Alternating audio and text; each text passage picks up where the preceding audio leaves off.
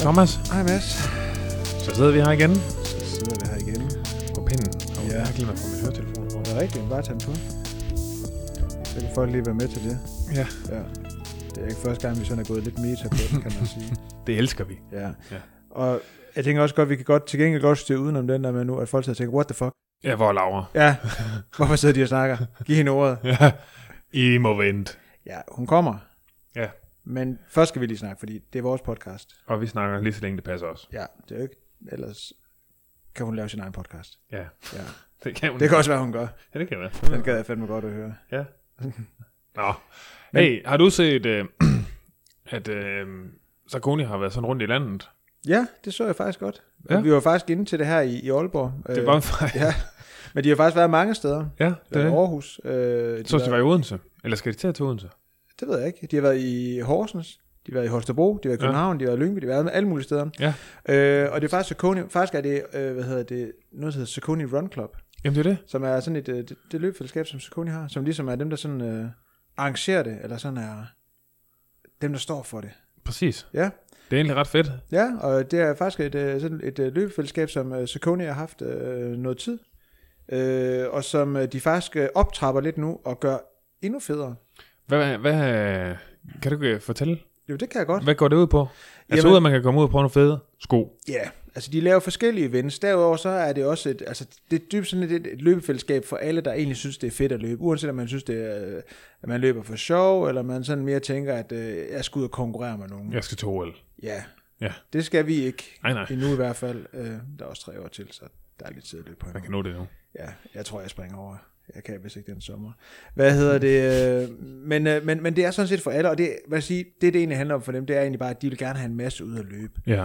Øh, modsat sådan andre løbefællesskaber, øh, så har de faktisk også, øh, altså de har faktisk sådan, man kan få træning og træningsprogrammer derinde. De kommer ud og holder foredrag, og netop også holder de her events, som, som vi har været ude til. Og faktisk er noget af det, de sådan, altså sådan, man kan sige, gør lidt en dyd af, det er faktisk sådan at komme lidt rundt i landet og være til stede sådan, øh, i forskellige steder, hvor de jo samarbejder med for eksempel øh, Mikla Running Club her i Aalborg, eller i Aarhus, Ja, løberen, ja. alle mulige forskellige øh, fede ting og sådan noget. Øh, og hvis nu man sådan sidder og tænker, hvad er det for noget, jeg snakker om? Jeg forstår det ikke lige helt. I slutter lidt. Ja. Så fortvivl ikke. Fordi så kan man nemlig bare gå ind. Øh, man går ind på Sauconys hjemmeside, saucony.dk, og så kan man søge på Saucony Run Club. Ja. Man kan også bare gå ind på Google. Så skriv Saucony Run Club, Yes. så garanterer jeg dig for, så kommer den op som den første. Og så kan man læse meget mere om det. Her kan man også gå ind og tilmelde sig, og så får man faktisk et træningsprogram, og så tænker man allerede, oh my god, det koster 500 kroner om måneden. Det gør det ikke. Det gør det ikke. De koster nemlig 0 kroner om måneden. Det er for meget egentlig. Ja, det er det. Det kan være, vi, det kan være, at vi skal tage en snak med, hvad hedder det, med Martin og Mikkel om. Det er simpelthen, ja, det er simpelthen for Det billigt. er for billigt. Ja. Jeg scorer for gode, og jeres programmer er for billige. ja, og der er sko måske virkelig også lidt for billigt i forhold til, hvor gode de er. Ja, Ja. Også fordi jeg bliver lidt bekymret, sådan, altså, om, om de tjener nok penge. ja det er det. Ja. De Det skal tager- også kunne betale os nu. ja. Ja, Men, men jeg tror i virkeligheden bare, at de gør det, fordi... de- Altså, de synes, det er pisse fedt. Og Ja. det er fedt. og de er også nogle, de er også nogle fe- fede fyre. Ja, det må man godt så det er derfor, de gør det. Ja. Øh, og øh, der er faktisk tre forskellige slags øh, løbeprogrammer, der sådan er lidt øh, niveauinddelt, øh, og som øh, bliver opdateret hver uge. Det er fandme fedt. Og det koster 0 kroner. Det koster 0 kroner. Så hvis man ikke lige har en personal trainer, Ja, ligesom dig og mig, ja. hvilket er helt okay, Jeg tror faktisk, jeg skal og tilmelde mig. Ja, Ja, så du lige måle program. Hvad er bedst? Ja. Hvad er rest? Hvad har jeg mest lyst til i dag? ja. Ja, det er en god idé. Ja, lige præcis. Hvis nu man tænker det ene, åh, det ser lidt hårdt ud, og så tænker man, åh, det ser lidt bedre ud, så tager jeg det. Ja. Så øh, hvis du man sidder og tænker, at det er en fed ting, så gå ind og tjek det ud. Mhm. Øh, gratis ting øh, Er fede ting. er som regel fede ting, og, Ja, ja, det- og, og når man så kan få fede ting, der er gratis, så bliver Ja. det virkelig godt. Og det er det her. Det er det. Og der findes også gratis ting, der er lidt nederen. Ja, det er jo lidt det, jeg sad, sad og kom egentlig til at tænke Det kunne jeg godt høre. Ja, Men det her det er egentlig gratis ting, som, som det ville være dumt af dig ikke at tjekke ud. ja præcis. Så øh, gå ind og gør det, og øh, Ja, så skal vi videre nu.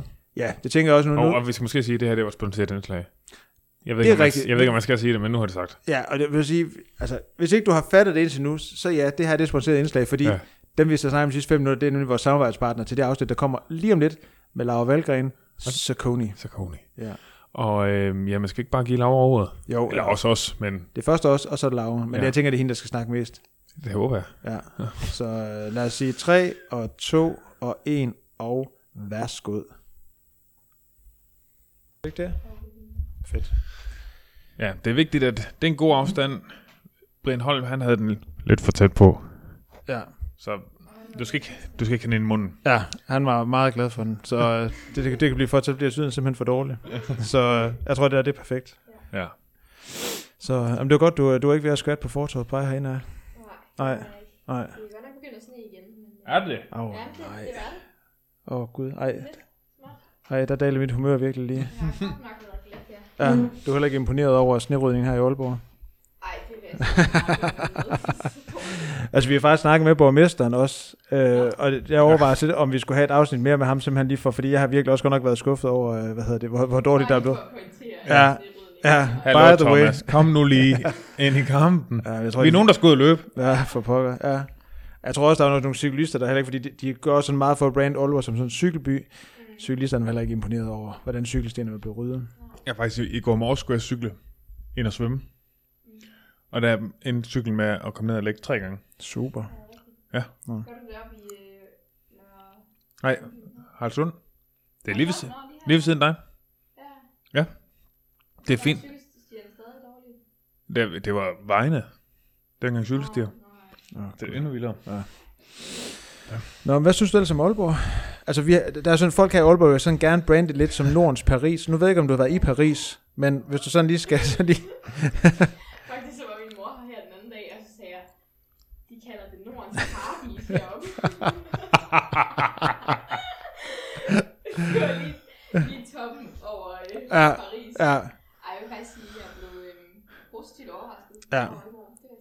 så bortset fra, ja, så bortset fra, at der er elendigt til at blive ryddet sne her, så, så er du Ja, faldet. det er lige... Ja. Det er lige øh, Det er en streg regning. regning, Ja. Ja.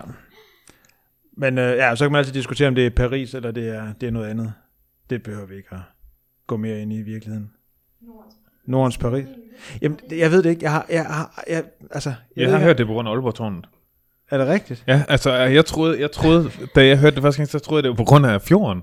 Sådan ligesom scenen der i Paris, der går sådan noget flot, og det er ligesom flot med øh, lidt på begge sider og sådan. Jeg troede det var derfor, det var overhovedet ikke derfor.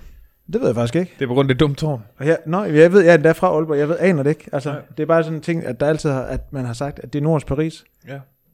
Og jeg har sådan tænkt, at det var sådan med en ironisk distance, fordi det var så åbenlyst, at det var alt andet end det.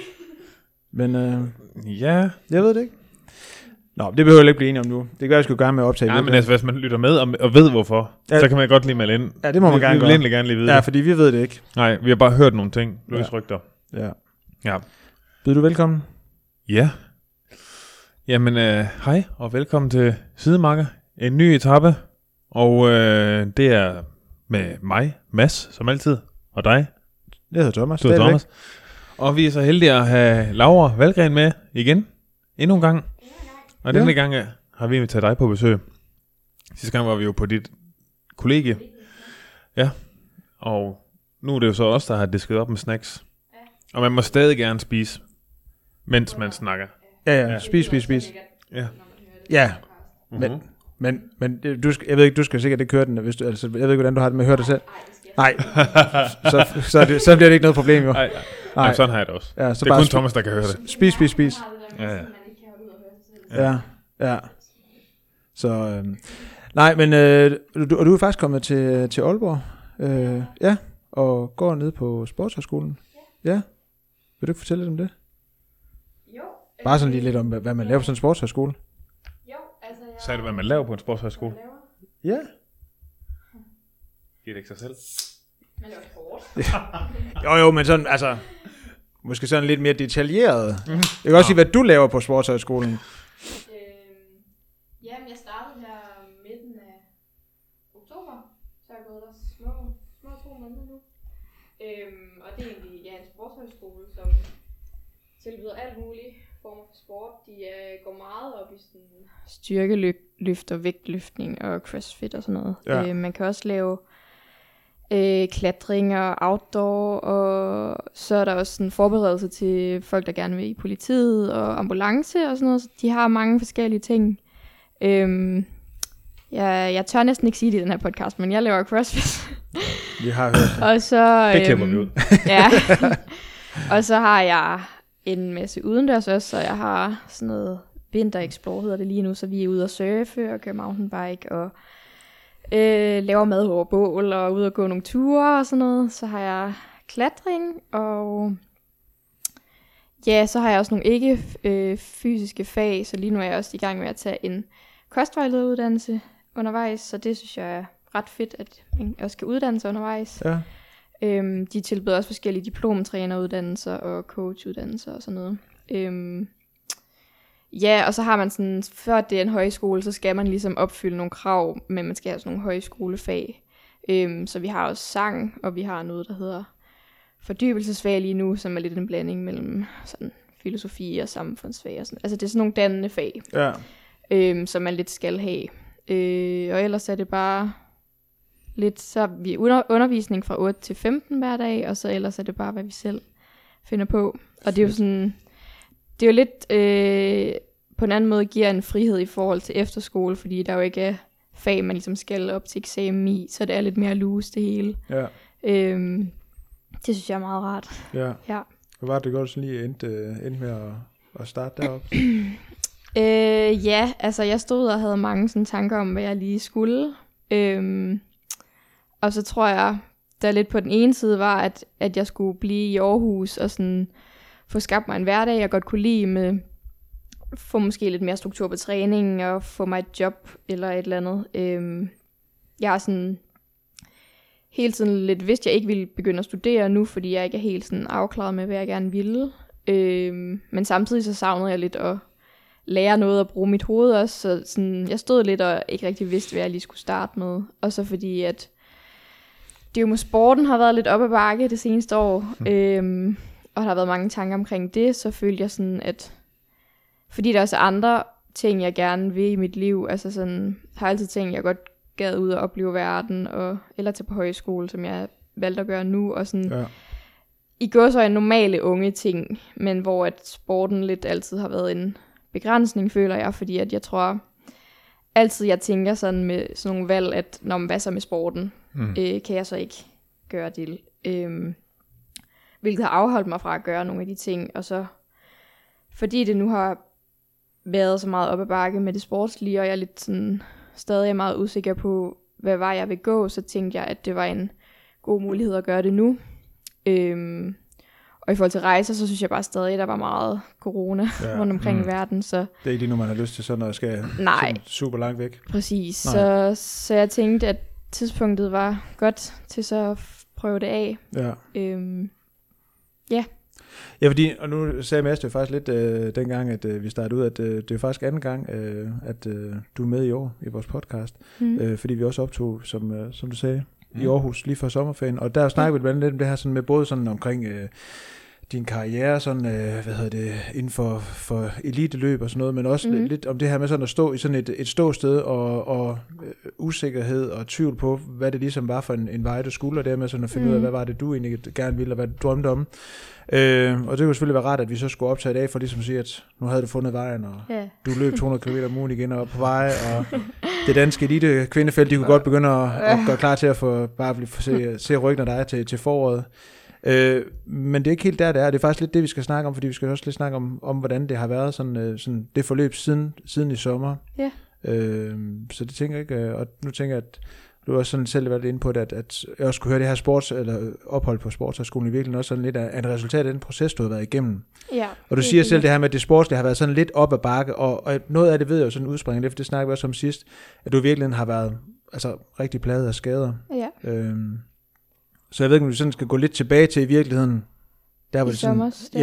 ja. ja. øhm, Ja, det kan vi godt. Altså, nu kan jeg jo ikke øhm, huske, hvad jeg fik sagt i den podcast, og jeg har heller ikke hørt den selv. Det kan vi heller ikke. Fordi, øh, Nej. så du kan sige hvad som helst. Men jeg kan i hvert fald huske, at, øhm, at jeg i den podcast sådan gav udtryk for netop, at jeg sådan var meget i tvivl om det hele. ja. Øhm, og sådan, hvis I forventede, at jeg havde svar på nu, at det bare var en klar retning, jeg havde, så kan I nok godt tro om igen, fordi ja. øhm, jeg er nok stadig på mange fronter ret forvirret. Øhm, men jeg er også blevet meget bevidst om, at det nok er en ret sådan sund udvikling, jeg er gået igennem, og nok også stadig er i gang med at sådan, gå igennem Ja. på mange områder. Øhm, men i hvert fald lige der i sommer, så efter vi havde optaget, så øhm, fik jeg det egentlig ret, ret kort tid efter ret dårligt.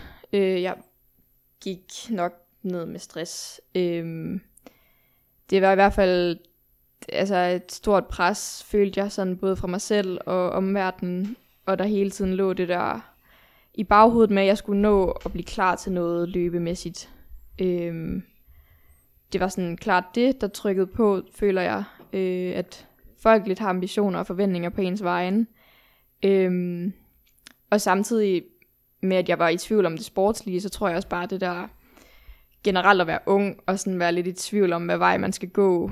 Øhm, også ud over sporten, fordi jeg netop også sådan, jeg ved, at jeg er en person, der ikke sådan, uanset hvor meget jeg vil det sportslige, så kan jeg ikke kun have det i mit liv. Altså sådan, jeg, for at være, blive tilfredsstillet, så har jeg behov for også at have andre ting i mit liv, og andre ting at gå op i, øh, andre steder, hvor jeg sådan kan udfolde mig, øh, og ja, bruge mit hoved. Øh, Ja. ja. Og fordi jeg ligesom også var i tvivl om den del, så tror jeg bare, at det hele blev lidt for meget der. Øh, ja, og så endte det egentlig med, at, at jeg sådan gav mig selv lov til at trække stikket der i sommer, i hvert fald fra presset om at skulle nå at blive klar til nogle konkurrencer og sådan noget. Øhm, og det var egentlig ret rart. Jeg synes egentlig, jeg havde sådan lidt været bange for, at jeg ville føle, at jeg ville gå glip af noget, ved ikke at være med til forskellige ting og sådan noget, men det følte jeg egentlig slet ikke, øh, hvilket var ret rart. Øhm, Var det en god sådan erfaring faktisk at finde ud af, at det faktisk var helt okay? Ja, både og. Jeg vil sige, det var rart ligesom at ikke have den der følelse af, at jeg kunne glip af noget. Men samtidig så gjorde det jo også, at jeg blev sådan lidt øh, bange for, om det så overhovedet er det, jeg ville. Fordi tit så sådan det der med, at man føler, at man går glip af noget, det er jo egentlig, fordi man brænder for det, ja. Og gerne vil det. Hvor at sådan, det at jeg lige pludselig synes, det var okay, ikke at skulle være med til det, og egentlig ikke følte, at jeg gik glip af noget, det kunne man jo også lidt tage som et udtryk for, om så betyder det ikke noget for mig længere. Og det er jo sådan lidt en skræmmende tanke, synes jeg, det var i hvert fald på det tidspunkt. Ja. Øhm, så det var sådan lidt både og. Øhm, ja, og så gik sommeren egentlig, og jeg var ude at rejse et par gange, og det var dejligt lige sådan at bryde op med altså rutinen og det med at være hjemme og sådan noget. Det følte jeg sådan, jeg havde godt af. Øh, også fordi, at jeg kan huske, at jeg sådan sagde til mig selv over sommeren, at, at nu vil jeg ikke sådan presse mig selv i forhold til træning, at jeg skulle et eller andet. Men jeg synes hurtigt, når man bare var hjemme, at så falder man bare hurtigt ind i de mm-hmm. vaner og rutiner, man har. Og så synes jeg ligesom, det var svært at mærke sådan, altså helt sådan i dagligdagen, okay, lige nu har jeg lyst til at træne, eller gør jeg det egentlig bare, fordi jeg er vant til at træne på det her tidspunkt, og vant til at lave lige det her, den her dag på det her tidspunkt om ugen. Fordi det har været en så stor del af dit liv i så Ja, mange år. virkelig. Altså, Ja. det har været så stor en integreret del af mit liv, og sådan, det har jo i flere perioder, og egentlig flere, også flere år, været det, mit liv har sådan, altså omdrejningspunktet for mit liv har været træning, så det har lidt været det vigtigste, og så har alt det andet ligesom været udenom. Så det har jo bare været betydet meget for mig, øh, og så er det svært sådan at prøve at give sig selv lov til at give slip på det, og finde ud af at gøre det kun, når man har lyst. Fordi sådan, jeg synes jo altid, det er fedt at træne, i hvert fald bagefter. Altså sådan, Mm. det giver jo bare en god følelse hver gang, men sådan det der med reelt at lave træningen, der er nogle gange, hvor jeg lidt føler, at jeg bare sådan er en maskine, der Ja. sådan, nu gør vi det her, fordi det har vi altid gjort. Det keder med må være svært at mærke. Ja, virkelig. Altså, har man lyst til det? ja. Og- Også det der med sådan, hvad fanden skal man så lave i stedet for, i Ja, det ja, er det. tidsrum. Ja, ja. Altså sådan, Men også det der med, og hvis man så ikke gider dem, er det bare fordi, man måske lige, lige er sådan lidt småtræt, og man bare lige skal afsted, og så bliver det dejligt. ja, Altså, Jeg tænker, det, det kan også være den der balance. Jeg tænker også nogle gange, og det tænker alle, der, der dyrker en eller anden form for motion, jo ikke nødvendigvis er 100% motiveret, eller kan mærke en eller anden brændende lyst hver gang. Nogle Nej. gange gør man det netop også af vane, og det kan der være Ja. noget positivt i. Ja. Men det er også lidt et knivsæk nødvendigvis, som man måske balancerer lidt på, Ja. hvornår det er. Og du siger selv det her med, at typisk når man har dyrket motion, så har man altid altså en god følelse bagefter. Ja. Men det kan også være med, hvis man sådan tænker jeg, hæver sig sådan lidt op i perspektiv, at, at selvom man sådan isoleret set har en, en god følelse, at lige når man kommer hjem, og altså er sådan lidt op at køre, og man kommer afsted, det er jo fedt, at det ikke nødvendigvis sådan i større perspektiv bidrager til den positive udvikling, Nej. selvom man har den der følelse, fordi den kommer jo Ja. næsten uanset hvad. Altså, Ja, altså helt sikkert. Jeg tror også sådan, at for mig kunne det sådan lidt, øh, ja, være at bide mig selv i halen, eller sådan at, at gøre det, fordi at, at jeg kunne mærke hver dag, da jeg, når jeg stod op, jeg var ikke glad. Mm. Og det, er sådan, det ville jeg jo gerne ændre på. Og så når, når, når dagene bare gik, og sådan det eneste, jeg fik udrettet, det var at træne, så sådan, ja, lige det der, sådan, når man har gjort det, så er man jo tilfreds med sig selv, og sådan, Ja. får det, men nu har man udrettet noget. Ja. Men Kemikalierne, der kører rundt oven i, i hjernen også. Hvad siger du? Ja, altså de kemikalier, der kører Ja, rundt oven i præcis. altså, Men så sådan, når man kommer til slutningen af dagen, ja. og ikke rigtig føler, man har udrettet noget alligevel, fordi mm. man trænede jo bare, uden der rigtig var nogen mening og retning i det. Altså så, så den tid, man brugte på at træne, den kunne man jo have brugt på sådan at finde ud af, altså, hvad fanden der skulle ske Ja. med livet. øhm, så ja, det er sådan en svær balancegang, det der med, hvornår træning er godt, og hvornår det egentlig er bare er fyld og er vaner. ja. Altså sådan, ja. Men har det også været svært det her med, du var selv lidt inde på det også, og ligesom at adskille, hvad der har været øh, lysten og- og motivationen hos dig til at træne, og så adskille det fra de forventninger, forventninger, som andre har haft til dig. Jeg tænker lidt, der, vi snakker også om det lidt sidst, at der netop måske er mange, der har enormt mange forventninger og forestillinger om, hvad du skulle, fordi du på en eller anden måde sådan nærmest eksploderede lidt ind på, altså sådan i, i den danske løbemiljø, ind på sådan yeah. elite-scenen her. Ja. Og pludselig havde en masse idéer om, du skulle det ene, og du skulle det andet. Der var snak om OL, og der var college, Mhm. mm. og det ene, og der var så mange veje, man kunne gå, men det der med måske selv at adskille sig, hvad er det, du havde lyst til, der var vigtigt for dig, og ikke var, hvad var en eller anden forventning, som, som alle omkring dig, øh, ja. velmenende, øh, som det inden garanteret har været, kunne have til, hvad du skulle. Ja, helt sikkert. Det har været en kæmpe stor del af det, fordi jeg sådan... Altså, sådan, når jeg husker tilbage, så var det sådan 2019 og 2020, det gik bare fremad. Ja. Altså sådan, det var nærmest ligegyldigt, hvad jeg gjorde. Altså, så rykkede jeg mig bare hver eneste gang, jeg løb i løb. Og sådan, jeg kunne træne afsindig meget, også set i bagspejlet alt for meget, men sådan, jeg, jeg blev bare ved med at udvikle mig. Altså, det Mm. var sådan, det gik bare så hurtigt der, og det gjorde jo også, at ja, netop sådan, der kom bare forventninger udefra. Øhm, også sådan hele det der spørgsmål om OL og sådan noget, det var jo sådan, fordi at andre begyndte at sige det, så blev det også lidt mine egne forventninger, uden at jeg nogensinde selv havde sagt, at jeg egentlig havde haft et mål om at komme til OL. Det, Ja. det, jo lidt bare sådan, det lå bare lidt i kortene, at det var det, jeg skulle. Ja. Øhm, og sådan, det er vildt svært at navigere i, fordi sådan, at man lidt så føler, at så burde det være ens eget mål. Altså, hvorfor, hvor, hvorfor skulle det ikke være det? Ja. Øhm, men jeg kunne også bare huske, at og som jeg har snakket om med alle de der skader, jeg så har haft, når jeg så sådan har haft få perioder, hvor jeg sådan har prøvet at komme tilbage, fordi det hele tiden lå det der i baghovedet med, at det skulle jeg jo, så kunne jeg bare huske, at jeg sådan løb rundt på et tidspunkt, altså, altså løb nogle intervaller, hvor jeg ligesom følte, jeg, nu burde jeg da være glad, fordi nu kunne jeg igen, mm. men sådan, der var ikke en eneste del af mig, der havde lyst til at løbe. Altså, det var sådan, det var bare, jeg gjorde det bare, fordi at det skulle jeg jo, fordi nu kunne jeg. ja. Øhm, og det synes jeg har været lidt, det har jo selvfølgelig været en sådan sund indsigt, og så sådan komme frem til, og sådan at stille spørgsmålstegn ved, okay, er det mig selv, der vil, eller er det alle andre, der vil?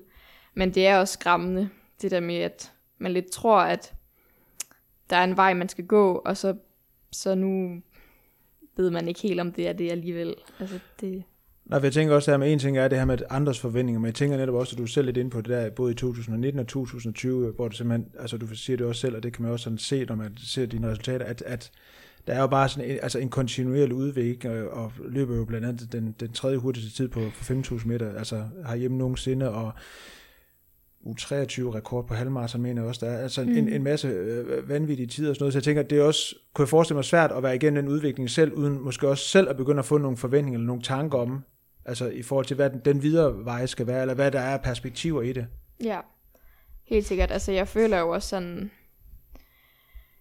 at det der nok sådan, også lige nu bliver ved med at sådan holde mig lidt i det, det er fordi, jeg lidt føler, der er noget uforløst. Altså, fordi jeg lidt har en del af mig, der er sådan, det kan simpelthen ikke være rigtigt, at jeg skulle toppe i godsøjne, da jeg var 19. Altså, sådan, det, det kan simpelthen ikke passe. Nej. Øhm, så der er ligesom en del af mig, der er meget sådan uforløst omkring det, og godt gad sådan se, hvad det kunne blive til. Men så netop fordi der bare er sket så mange andre ting i mit liv, og jeg har udviklet mig både meget personligt, men også sådan kropsligt, det kan vi måske også komme ind på. Altså så har det bare gjort, at at jeg ja, ikke helt ved endnu, hvad retning det skal gå, og ikke helt er så afklaret længere, som jeg måske var, dengang det hele kørte på skinner. Nej. Nej, for jeg tænker, hvis nu vi går tilbage til, kan det passe det i marts måned, at du er på, kan det passe på en træningslejr, du, du brækker hælen? Kan det, er det? Ja, det endte så ikke med at være så meget en træningslejr, for det var første dag på den træningslejr. Ja. Der, Ja. I Portugal, var det ikke sådan? I Portugal, ja. Der, der brækkede jeg min hæl, så det blev ikke så meget træning over Nej, det. så det var bare en lejr. Det var bare en lejr. en overlevelseslejr, tror jeg. Ja. Bare, jeg ville egentlig bare gerne hjem så hurtigt som muligt, men Ja. jeg, tror, jeg kan huske, jeg prøvede også at komme hjem før, men corona var bare så slemt der, så det kunne bare ikke lade sig gøre. Nej. Øhm, ja, Men lige dengang, da det sker, er, det, er din første tanke så der ligesom, okay, men øh, nu er jeg blevet skadet, tænker, det har du, det havde du også på det tidspunkt prøvet at være før, og måske havde nogle tanker om, hvad der så ligesom skulle, skulle ske for at komme tilbage, og, og var det også målet, eller sådan din, din, egentlig din, din sådan første tanke, da det sker, okay, nu skal jeg bare så hurtigt tilbage som muligt på sporet. øhm, jeg kan huske, det var faktisk ikke sådan den første skade i den periode. Jeg kan huske, sådan, der var jeg netop lige kommet over en skade, Okay. og havde sådan set frem til, okay, nu kan jeg komme med på den her træningslejr, og sådan, nu kan jeg endelig sådan prøve at give den gas igen. Fordi inden, der havde jeg netop også været knæskadet i flere måneder. Øh, jeg tror faktisk, det var sådan øh, december, januar, sådan året før, at jeg blev knæskadet og havde døjet med det i lang tid, og sådan, det havde jeg også været igennem før, så jeg tænkte sådan, okay, det, jeg kan også godt overleve at komme igennem, igennem det en gang til.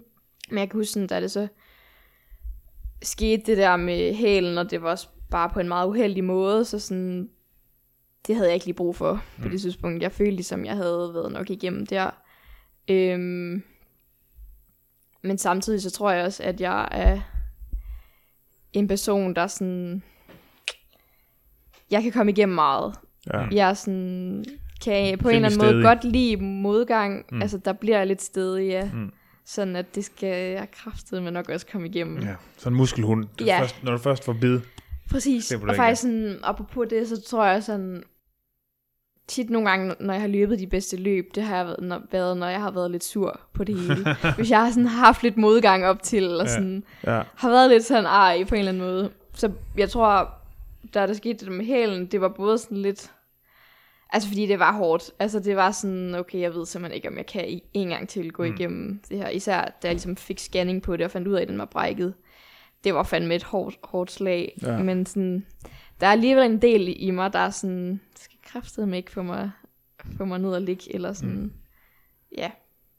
Så det, så det er på en eller anden måde, altså det bliver sådan lidt en, en drivkraft, den der, øh, altså den der øh, vrede, den der vilje, den der stedighed, altså Ja, Men jeg tænker, altså, jeg tænker, det kan selvfølgelig være, i virkeligheden bare være, være spørgsmål. Jeg kunne forestille mig, at det også har, altså, kan have sådan lidt nogle, nogle, nogle, nogle bagsider, nogle skyggesider også. Altså, at der kan være en masse positivt i det. Altså, jeg tænker, vilje og, og stedighed er, er en god ting, når man uh, dyrker udholdenhedssport. Mm. Mm. Øh, men jeg tænker, der kan også måske være en bagside ved, og at, igen, at det måske kan være sådan en knivsæk at balancere på også, at der også kan være nogle, øh, ja, Den, farmomenter den er jo det. svær, den der med sådan, hvis man virkelig har, er stedig anlagt, og det, jeg kender det også godt for mig selv, det der med, hvornår er det lige, man så skal overgive sig til, okay, jeg Ja. føler mig træt nu, ja. og nu har jeg følt mig træt i, i flere uger i streg. Måske er det ja, på altså tide, det der med, at at det nogle man gange godt bare, kan være sådan... Øh, altså sådan, dæk over fornuften. Altså sådan blive... Ja, ja, det er det. Ja. ja. Jamen, det er det, man kan ikke finde ud af det inde i hovedet. Nej, Er det- altså er er det, det godt, at jeg er fornuftigt? stedig Ja, nu, eller sådan, burde jeg være fornuftig og sådan, Ja. tage det fornuftige valg? Det, Ja. Eller hvad er det fornuftige Ja, ja, valg i den her ja, situation? præcis. Er jeg virkelig for træt, eller Ja, altså, piver jeg bare? ja, præcis. Ja. Men er det noget, du sådan generelt synes, at når du sådan, og det, det er jo altid nemt at være bagklub, når sådan kigger tilbage på det nu, at du virkelig måske, den der fornuftige stemme, at det har været sådan svært nogle gange at, at lytte til den, altså i forhold til at måske sådan at presse Ja. dig selv for hårdt. Ja, helt sikkert. Altså for eksempel ja, i træning og sådan noget, ja. at, at jeg sådan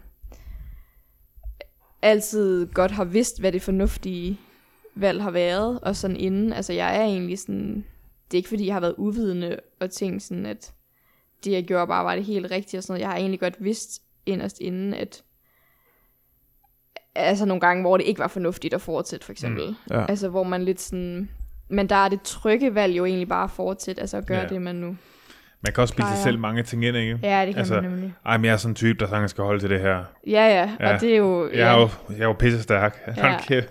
Jeg går ikke i stykker. Det kan være, at det lige pludselig går over, hvis man bare lige løber lidt videre Ja, på det, ja, ja, så ja. kan det være, at det går i sig selv igen, Ja. ja. altså, som skader jo rigtig tit gør, eller ikke bare aldrig gør faktisk. Ja, ja, Ja. Og jeg kan tit sådan, altså sådan, jeg husker tilbage, så sådan, inden man starter træning, være meget fornuftig, og sådan, nu holder Ja. vi til det her i dag. Men når man så først er i gang og ude, altså, så, kæft, så er det bare som om, man er fem år igen, og ikke kan Ja. finde ud af at lytte til sig selv overhovedet. Ja. Det, Og måske også, som, du siger, det her med at have været vant til, altså, at det har været så stor en del af det i så mange år, altså at det bare, ja. Bare er blevet en vane, at når du så kan løbe igen, jamen så, ja. så glemmer man måske lidt den der øh, intention, man havde, da man løb hjem for, om at nu skulle det ikke nødvendigvis øh, være super hårdt. ja, ja, Ja, ja. Ja, eller super langt. Altså, jeg fik jo opbygget sådan nogle rutiner. Altså, fik op, altså, sådan, jeg tror hele tiden, jeg vil have det der, altså, når jeg sammenligner mig selv, det gør jeg altid med mig selv. Altså, jeg, jeg er ret god til egentlig ikke at sammenligne mig så meget med andre, men jeg tror, min målestok lige nu, det vil jo altid være dengang jeg trænede sindssygt meget. ja. Øh, og det gør jeg jo stadigvæk. Og sådan, jeg tror bare altid, det vil ligge i baghovedet, sådan, hvad jeg kunne på det tidspunkt. Så det vil jo altid være det, jeg sammenligner med.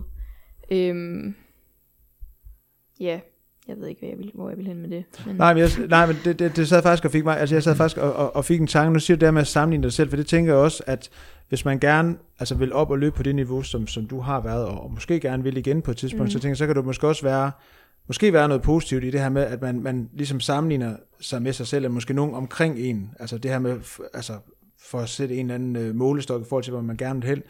Men det her med at sammenligne sig med sig selv, kan jo også gøre, eller i hvert fald måske have den der far, at man måske får på en eller anden måde får normaliseret noget, som i virkeligheden ikke er særlig Ja. normalt. For eksempel at træne ekstraordinært meget. At hvis Ja. man nu man sammenlignede det med, ikke nødvendigvis andre øh, 19 eller 20-årige, men andre, som også trænede meget, at så Ja. selv der vil man se, okay, jeg træner faktisk meget mere end dem. Ja. Altså, så man måske får ja, normaliseret noget, som i virkeligheden ikke er, er Ja, normalt, hvis det giver mening at, spørge, om- eller at sige det sådan. Ja, men det giver super god mening. Ja. Det er klart det, jeg gjorde. Altså fordi min normal på det tidspunkt, altså det blev, at alle mine ture, de var 25 km. Altså sådan, det var bare min normal.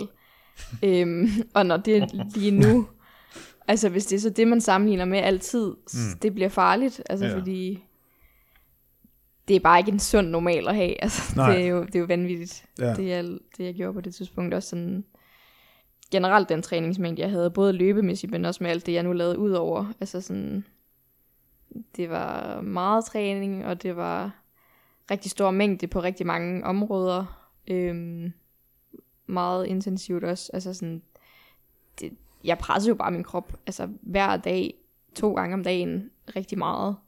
Øhm, ja, og det bliver farligt, hvis det bliver normalen. Altså, Ja.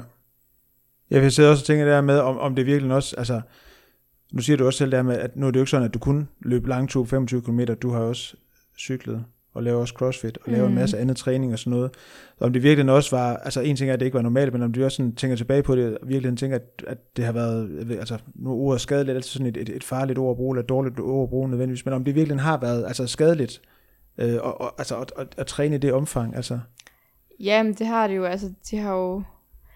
Jeg tror måske, jeg havde en naiv tankegang på det tidspunkt om, om fordi at det var en rigtig lang periode, jeg godt kunne holde til det. Så det var ikke fordi, jeg blev skadet hver måned overhovedet. Fordi hvis jeg gjorde det, så havde jeg nok sådan revurderet og tænkt, okay, min krop viser mig faktisk, at, at jeg ikke kan holde til det. Men problemet var jo også lidt, at jeg kunne holde til så stor mængde i altså sådan lange perioder af gangen, altså også flere år, uden at blive skadet, og hvor det jo sådan, jeg tror klart på mange måder, det er det, der har givet bagslag lidt i over et år nu, mm. det er, at jeg har været så meget skadet, altså Ja. at det lidt er kommet nu, at sådan min krop bare siger fra nu, Ja. altså sådan, at den skal have lov til at komme ovenpå, og sådan, fordi jeg har jo bare stresset den så meget, øh, fra en ret ung alder, og sådan, øh, ja, nok sådan, det er jo svært at sige, men måske også ligget i energiunderskud, og det er jo bare heller ikke godt Nej. øhm, overhovedet, når man har så høj træningsmængde. Mm. Altså sådan, og sådan ved piger, der er det jo også ret tydeligt, altså der er jo det der med, hvis man ikke har menstruation, altså det er jo et ret klart tegn på, at kroppen er presset, eller Ja. at man er i energiunderskud, og, og det havde jeg bare ikke i flere år. Øhm, og sådan, der tror jeg bare på mange måder, at min krop ligesom har skulle komme ovenpå igen, og udvikle sig, og sådan give den lov til at udvikle sig. Og det tror jeg egentlig, at jeg har været, altså jeg har egentlig været ret stolt over, at jeg har sådan kunne hvile i det, og give den lov til det, fordi at sådan, for eksempel da jeg så fik menstruation igen, så var jeg sådan egentlig ret stolt, fordi mm. jeg sådan, det er jo bare et ret tydeligt sundhedstegn. Ja. Og jeg ved også sådan fra tidligere, at inden fra Team Danmark og sådan noget, der vil man også bare ge- meget gerne have, at, at sportsudøverne har menstruation Mm. som kvindelige sportsudøvere. Øhm, hvor de sådan lidt var bekymrede for det og sådan noget, og hvor da jeg endelig fik det, så var det sådan lidt, okay, nu fungerer min krop rent faktisk Ja. ja. igen. Det var sådan, det var jeg egentlig ret stolt over. Øh, men på den anden side, så er det jo også sådan, kan det nogle gange også være svært at acceptere, at, at fordi selvom at man sådan er et bedre sted sundhedsmæssigt, så har det jo også gjort, at altså jeg har taget på, og sådan jeg vejer mere nu, end jeg gjorde, da jeg var bedst løbende, også Mm. meget mere, og det er jo bare sådan, i løbet er det jo bare benhårdt, fordi jeg sådan, der betyder vægten bare noget, altså det kan man bare ikke komme udenom. Ja. Øhm, så det er, altså sådan det der med at løbe, det skal man også bare lige lære at gøre med sin nye krop, på ja. en eller anden måde. Ja. Altså fordi, det er bare ikke det samme. Nej. Og det er jo, ja, det er svært i løb, fordi man kan sgu meget hurtigt. Det er en nem vej til at blive hurtig, det er at tabe sig. Altså Ja. sådan, og det, det er jeg jo bare et sted nu, hvor det, det gider jeg ikke. At jeg så gider ikke gå på kompromis med min sundhed. Så er det, føler, er det sådan en følelse af, at du har fået lirket dig lidt fri af, af den der sådan ting, du var fanget i på en eller anden måde? Altså med at, at ligge i så tung træningsmængde og være i, en eller anden form for energiunderskud og alt det her. Nu, altså, men den er selvfølgelig to sider, at du både er glad for det, men der er også noget i det, der sådan Ja. er lidt...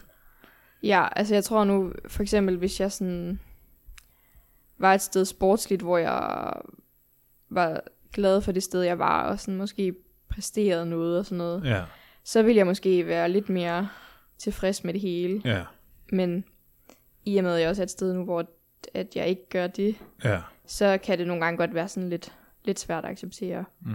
Så, ja, det er meget sådan tosidigt. Men jeg tænker også, det lyder også til, altså på det tidspunkt, hvor du har trænet allermest, øh, at der faktisk har været nogle, altså at din krop faktisk har, har givet dig en masse signaler om, at der faktisk var nogle ting, der ikke fungerede, at, at du faktisk ikke, øh, at din krop faktisk ikke havde det godt, var stresset, mm. hvad man nu skal kalde det. Men jeg tænker også noget af det, nu snakker vi lidt omkring det her med andres forventninger også, at du er faktisk en af dem, som, som på det tidspunkt også, da du var, altså løb rigtig stærkt, noget, blev trukket lidt frem som et, et atypisk, atypisk eksempel, fordi noget af det, vi også sådan snakker om, inden vi gang med at optage, det er også lidt det her, kropsideal, der kan være omkring øh, sådan en øh, sport som løb, som der også kan være i cykling for eksempel, man siger, det kropsideal, der ligesom er i forhold til, hvornår man sådan kigger på en, en løber eller en, en sportsudøver og tænker, at de sådan er, er, er, er top-tunet eller sådan noget, mm. at det tit kan være ensbetydende med, at de faktisk har en ret usund krop. Og der ja. Blev du sådan faktisk trukket lidt frem som et eksempel på det modsatte, fordi du faktisk havde, havde muskler, altså du har også væsentligt flere muskler end både, altså i hvert fald Ja. jeg har, du har lidt, fordi du svømmer, men det er heller ikke imponerende, synes jeg. Ah, det ved jeg nu ikke. Hvad hedder det? Men netop det her med, at, at du er sådan lidt, blevet trukket lidt frem som et eksempel på, at man godt kunne have en stærk krop, og samtidig løbe stærkt, men, men jeg også lidt i virkeligheden lidt mm. siger, at, at du i virkeligheden også siger, at, at, at din krop var ikke så stærk, som, du, som den så ud, eller som Nej. andre gerne vil gøre det til. At, blev det, var det sådan lidt et skjulested også? Altså, ja, helt klart. Altså, Mm. mm. jeg tror, at øh, jeg var jo og er stadig ret stærk i forhold til min størrelse. Mm. Øhm, vi kommer ikke til at arm i hvert fald. og på det tidspunkt, altså ja, det var sådan lidt at dække over, at altså fordi jeg var jo ret tynd alligevel, selvom jeg var muskuløs og sådan noget, og det tror jeg lidt ind i mit eget hoved, jeg brugte til at dække over, over det. Ja. Hvor sådan, har altid været sådan, gad simpelthen ikke være en tynd spaghetti, som alle bare kunne fejre vejen. Altså jeg ville Mm. gerne sådan stå stærkt, og det følte jeg jo også, jeg gjorde. Altså jeg følte egentlig ikke, der var noget i vejen. Men jeg sådan, tror at set i bagspejlet, at jeg har brugt det til lidt at dække over, at, altså, at det var usundt, fordi jeg havde jo stadig altså, virkelig lav fedtprocent for eksempel. Altså sådan mm. også mere usundt end, ja, hvad godt er. Ja.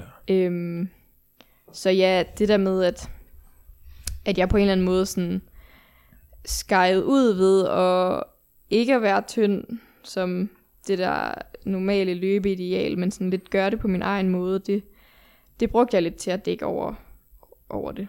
Sådan, ja.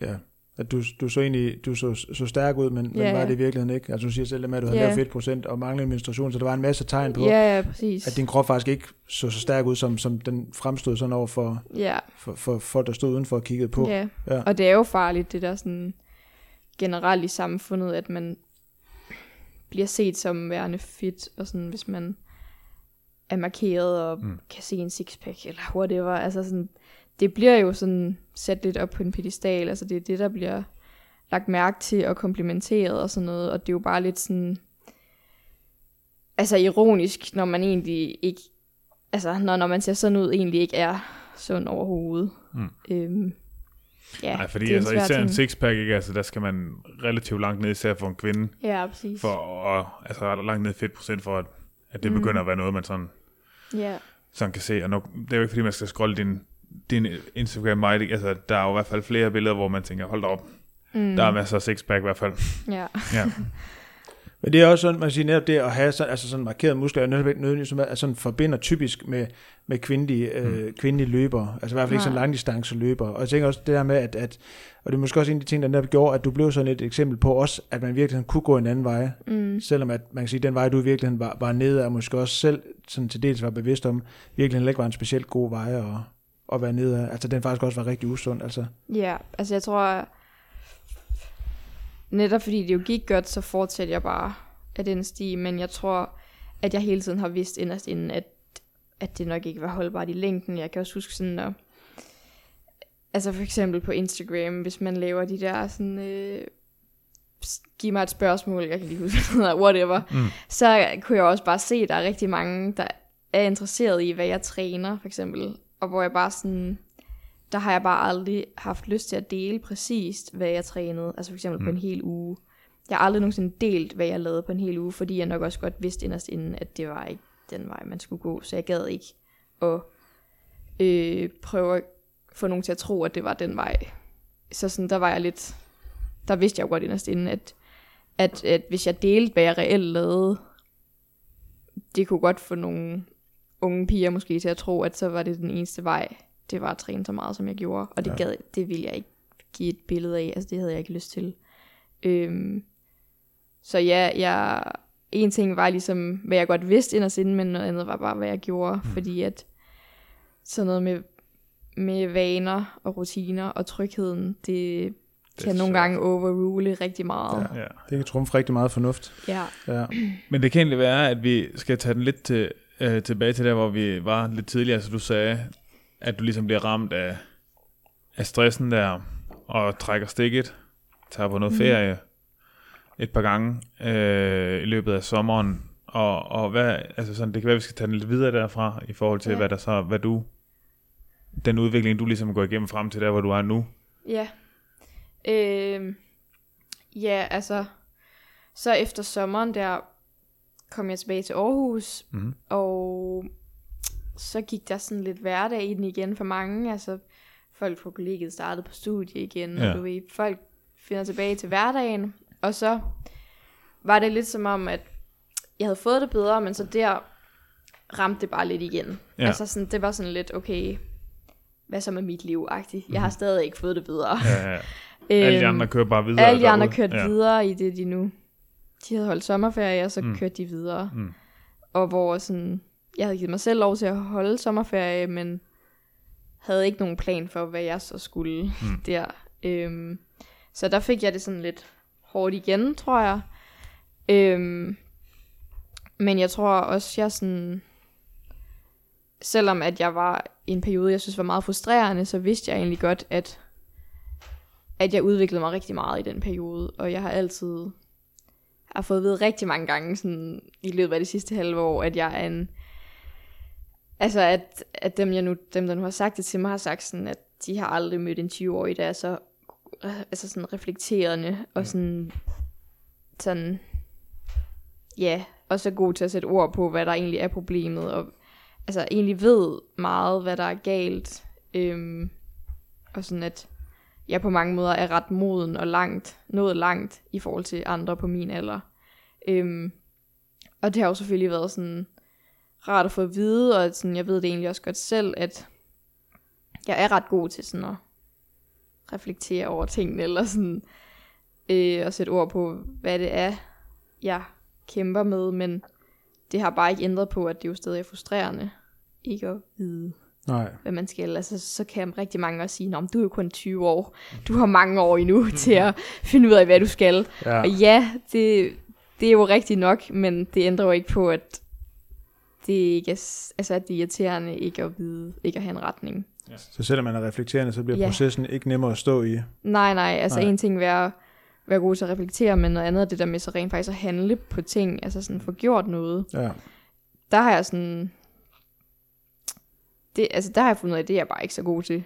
Altså sådan, det, det tager mig nogle gange ret lang tid, og ligesom øh, fra at egentlig vide egentlig, hvad jeg gerne vil, eller skal gøre, til så rent faktisk at gøre det. Der er bare lang vej, synes jeg. Men er det også, jeg så også at tænke, om det sådan lidt er kontrasten fra, når, vi- hvis vi sådan går tilbage til den periode, hvor det hele i hvert fald, og nu snakker vi sådan i løbemæssig forstand, egentlig Mm. bare kører på skinner. Altså lokomotivet kører bare ud af tiderne bliver bedre, du kan træne, du kan have en høj mængde. Du fremstår også som en, der er, er enormt sund, og måske virkelig sådan i forhold til sådan andre kvindelige løbere, Mm. eller i hvert fald det ideal, der er. Øh, at, at der er der enormt meget far på, der virker også til, tænker, at der er sådan ret meget styr på, i forhold til, hvad du skal, i hvert fald sådan i, i sportsligt perspektiv. Øh, og så kan man sige, at sådan refleksionsprocessen ikke nødvendigvis, altså det tænker jeg måske ikke har været lige så stort på det tidspunkt, som den har været nu, at nu er der en kontrast til, Ja. at nu er der altså helt ro sådan på den sportslige del, øh, måske også mere nød end af lyst i hvert fald, Mm. men kontrasten til, at nu har du så virkelig meget tid til at være oppe i hovedet, altså til at få den her refleksionsproces, og det er også sådan, at kontrasten imellem de to, to øh, scenarier, der sådan bliver, der gør, at det bliver svært at stå i. Jeg ved ikke, om det giver mening at spørge på den måde. Jo, det gør det. Altså jo, det, du har klart ret i, at, sådan, at det, det måske også har tvunget mig lidt til at sådan, sætte spørgsmålstegn ved det hele, det der med at møde modgang. Altså sådan, det gør bare, at man er lidt nødt til at finde ud af, altså, ja, tænke lidt mere over tingene, eller på en eller anden måde. Øhm, hvor det, det er nemt, når det hele går godt, bare at køre, køre videre i det spor. Også fordi man måske er lidt nemmere, det har jeg i hvert fald, i hvert fald følt, at sådan, det der med at træne meget for eksempel, altså bruge rigtig mange timer på træning, det kan man lidt mere sådan retfærdiggøre, hvis der så rent faktisk også kommer nogle res- resultater. Altså sådan, det er lidt mere sådan, så er der lidt mere en mening med det, Ja. hvor at, hvis det så, som det har gjort nu, har gået ikke så godt sportsligt i de perioder, hvor jeg ligesom har trukket mig fra at konkurrere, så er det sådan lidt svært at, ja, at retfærdiggøre, at jeg stadig træner meget, fordi sådan, får ikke rigtig udrettet noget på samme måde, føler man lidt. Øhm, så jo, altså jeg er klart på mange måder meget mere moden, og altså har udviklet mig meget mere end, altså, end det sted, jeg var, da jeg løb godt. Altså sådan, det, og det tror jeg, det siger jeg i hvert fald til mig selv, at det er ret vigtigt. Altså sådan, også hvis jeg så gerne vil tilbage til sporten, at jeg så har ligesom gennemgået den her udvikling, som jeg gør nu. Øhm, Ja, nu siger du Ja. faktisk hvis. Ja, hvis. Ja. Er det, sådan, er det sådan lidt det sted, du er nu, at du ikke er sikker på det faktisk? Øhm, ja, jeg tror måske også lige så meget af det, fordi at, at jeg, der er en del i mig, der rigtig gerne vil det sportslige. Jeg kan jo godt mærke, også for eksempel på høj, i forhold til højskolen nu, at jo, der er mange, der træner. Altså det er jo en sportshøjskole, så folk kommer der, fordi de godt kan lide at bevæge sig og træne meget. Men jeg kan jo godt mærke, at jeg ikke helt som de andre. Jeg vil gerne sådan på en eller anden noget, noget, noget mere med det. Så der er en del af mig, der gerne altså, vil sporten rigtig meget. Øhm, men jeg tror, at det er også, når jeg siger, at jeg ikke rigtig ved, altså om jeg vil tilbage, så er det lige så meget fordi, at jeg ikke rigtig føler, at jeg hører hjemme i en kasse. Altså jeg føler, at i løbeverdenen, der hører jeg på mange måder ikke rigtig hjemme, i forhold til, at jeg har gjort det på min egen måde, og at jeg er en løber, der også godt kan lide at være stærk og lave crossfit. Altså, det tror jeg ikke, du finder andre løbere, der synes er mega nice. øhm, hvor det synes jeg er fedt. Øh, og så kan man sige, Nå, så kunne jeg prøve at blive virkelig god til CrossFit og sådan gå den vej, men inden for CrossFit-miljøet, der er jeg jo hende løberen, der bare er virkelig god til ja, løbedelen og cardio-delen og altså lange workouts og sådan noget, og sådan aldrig rigtig bliver vildt stærk og god til vægtløftning, fordi hun løber så meget. Ja.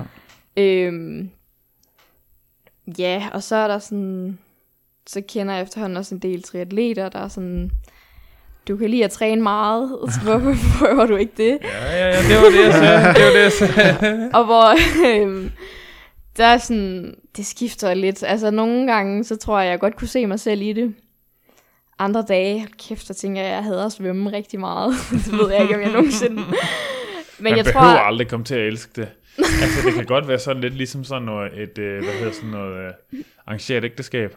okay, Altså, man kan sådan lære at lærer at elske det. acceptere det måske bare. Okay, ja. Ja. Har sådan en gensidig respekt for hinanden. Ja, så man kan, altså, okay. vand, vand kan slå dig ihjel, men altså, det, det kan også, du kan også komme hurtigt igennem det, hvis du øver dig. Altså, det, er, det, er er ikke rigtig din sammenligning med et Nej, men jeg tror, jeg tror vi, vi forstår sådan uh, Ja. Men- Så jeg lidt føler, at jeg er lidt mange steder, men ikke, mm. ikke rigtig hører hjemme i en kasse. Mm. Og det er derfor, jeg har sådan svært ved at sige, at jeg skal tilbage til løb for eksempel. Fordi at der er bare noget, der sådan nager inde i. Der er sådan, det er ikke 100% mig, fordi jeg ikke helt føler, at jeg hører hjemme i den der kasse. Mm. Øhm, og så tror jeg også, at jeg er egentlig kommet rigtig meget frem til, at det har rigtig meget at gøre med træningsmiljøerne. Mm. Altså sådan, nu har jeg kørt det rigtig meget selv, alene, i lang tid. Og det øh, kan jeg godt, fordi jeg er god til at hanke op i mig selv, og jeg er netop stedig og sådan får tingene gjort, men det er bare ikke sjovt. Nej. Og det tror jeg, jeg er nået frem til, at jeg, sådan, jeg vil gerne have det sjovt med det, Ja. og jeg vil gerne også nyde processen. Og det hele skal ikke være en sur pligt altid, og det er bare noget, der skal overstås. Øh, og det har det lidt været på mange måder. Øh, og ja, så må jeg jo finde ud af, hvor jeg får det mest sjovt, og hvad for et træningsmiljø det er og skal være. Øh, og det, det ved jeg bare ikke lige nu. Nej. Så det handler måske også om, altså hvis, du, hvis det nu er et løb, du vil tilbage mm. til, Mhm. og det du finder ud af, så er det måske også et eller andet i at genopfinde dig selv som løber, og den måde, du gør det på. Ja, Altså med at være opsøgende på nogle fællesskaber, og ja. altså gør det, Ja, ja. altså det kan godt ske, at du kan måske gøre det lige så godt, men det skal bare være på nogle andre vilkår, ikke? Ja, helt sikkert. Men jeg tænker lidt, altså nu har vi snakket lidt der med sådan også at finde ud af, hvad det er, du gerne vil, for du sagde også der med, at der, der var sådan et eller andet uforløst i forhold til her med løbet, altså fordi du, du ligesom, og det, det tænker jeg ikke, der er nogen, der, der er i tvivl om, at der, der, er noget, der, der er noget potentiale, og det, det har du også, altså du har også vist, der, der er mere end bare potentiale, men også, at du har en eller anden uforløst følelse omkring det, men samtidig også, er der et eller andet ved det, der også gør, at du er sådan, jeg ved ikke, man sige, tilbageholdende til ligesom at, til bare sådan at springe ind i det igen med åbne arme, og, og for jeg tænker, at, at jeg forestiller mig, at du ret hurtigt kunne finde ind i en masse gode gamle rutiner, og kunne mm. gøre det hele selv, og, og måske øh, også kunne køre det et nyt sted hen. Men er det der med sådan ligesom at finde ud af, hvad det er, der vejer tungest for dig, og virkelig måske hvad der gør dig mest glad, altså det der med at, at søge ind, og prøve at, og, og i den her følelse af, og, er det uforløste, eller i virkeligheden, at, at skulle nå til en erkendelse at sige, at løb var bare ikke den sport, øh, der sådan øh, var den bedste for dig, eller den sundeste for dig, eller hvordan man nu sådan vil, øh, vil tænke det i forhold til det perspektiv, man tager. Ja, helt sikkert. Altså, jeg tror... Øhm,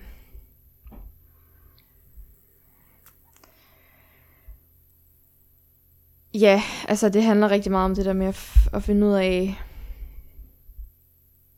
Altså på en eller anden måde, ja, hvad jeg trives mest i, og hvad jeg egentlig skal. Øh, fordi at for eksempel, hvis man nu er nået frem til erkendelsen af, at det ikke var løb, jeg skulle, det tror jeg er altså en ret hård erkendelse, hvis det så er det, jeg når frem til, fordi Ja. ja. det jo bare har været mig i så lang tid, og har fyldt så meget, øh, at det er meget sådan skræmmende på en eller anden måde. Og sådan det der med, igen for eksempel i forhold til højskolen, det der med at skulle præsentere sig selv og sige, hvem er jeg, Mm. så kan jeg jo også sådan, så, så er det jo bare nemt at ty til at sige, jeg, lø- jeg er Laura, der løber meget, ja. eller på en eller anden måde. Hvor det har jeg også nogle gange, altså sådan her på det sidste, været irriteret over, at det er det, jeg sådan introducerer mig selv som, fordi at det er også klart sådan jo længere tid, der går fra, at jeg har løbet godt, jo mindre føler jeg, jeg kan sige, at jeg er det mm. på en eller anden måde. Øh, hvor jeg føler det der med, at jeg er også så mange andre ting end det, men det er bare så trygt at holde fast i det på en eller anden måde. Mm. Øhm, der er noget identitet i det på en eller anden måde. Jamen, det er der jo bare ja. virkelig meget. Øh, ja, og jeg har svært ved at sige lige nu, sådan, altså om det er, om det er det, jeg vil tilbage til sådan ordentligt, eller nogle af de andre ting, jeg skal ture og prøve af, fordi, men det er også det, jeg synes nogle gange, at løb har også været lidt begrænsning for, at jeg prøver noget andet af 100%, fordi at det er min tryghed, og det, det er det, jeg gør. Også for eksempel på højskolen. Altså mit frirum er at tage ud og løbe, så jeg løber jo også stadig meget. Øh, så det fylder bare stadig en stor del, og det gør også nogle gange det der med, at det kan være, være meget en begrænsning for at prøve nogle andre ting af. Sådan at give det 100% en chance, fordi jeg hele tiden har det der i baghovedet, men om jeg skal også lige ud og løbe, fordi mm. det er jo det, jeg gør. Ja, ja, ja. ja. Og du siger jo selv der med, at, at det er noget til en erkendelse af, at løb ikke er dig, at der er noget skræmmende i det. Er det lige så skræmmende, sådan tanken om det der med at skulle give løb et skud mere, og så den der, om der ligger sådan en eller anden øh, angst eller nervøsitet for at, at ende et sted igen, som ikke var særlig godt, eller ikke var særlig sundt, hvis du ligesom er, du tænker sådan, altså går ind i løb igen, altså om der også kan ligge noget, altså en eller skræmmende perspektiv i det. Ja, helt sikkert. Altså jeg tror, at i forhold til det, der er jeg bange for ligesom bare at falde totalt tilbage i det gamle hamsterhjul. Ja. Og bare sådan, ja, det er jeg, fordi jeg ved bare, at det er ikke et godt sted. At, som, altså det skal jeg bare ikke igen. Mm. Og det kan man bare virkelig hurtigt. Altså det kan jeg også bare mærke nu, når jeg, hvis jeg er ude og løbe alene. Det er så nemt at sådan falde tilbage i, Nå, nu skal jeg også lige op på det her antal kilometer. Eller sådan, fordi det gjorde jeg dengang. Mm. Den, altså på den her dag, der skulle jeg op på det her agtigt. Ja. Altså så det, og jeg ved bare, at jeg ikke, øh, altså jeg bliver ikke gladere af det. Jo, kortvarigt, men sådan på længere sigt gør jeg ikke. Så det er klart sådan skræmmende også det der med, hvis jeg nu vil give det en chance igen.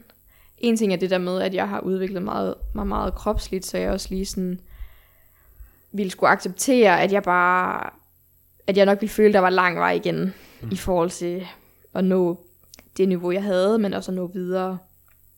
Øh, så det, sådan, det er en del af det, og det, den anden del er meget det der med, at det hurtigt kan blive farligt igen, hvis jeg ender ja. med at skulle træne meget alene, mm. og ryge tilbage i de gamle vaner. Ja. Yeah. Men altså, det kan være, fordi du løber, som du selv siger, du løber jo stadig meget. Altså, det kan være, det, det kunne måske være meget sjovt lige, hvis du vil sætte et par ord på, både det der med, altså bare sådan, hvad løb det er for dig, og hvad det giver dig. Ja, altså ja, det lyder jo meget kliché at sige, men sådan, løb har bare altid været mit frirum. Sådan, det var lidt der, jeg følte mig hjemme og kunne slappe af. Altså det kunne man jo ikke rigtigt, men sådan, der er jeg bare ligesom, ja, hørt hjemme på en eller anden måde.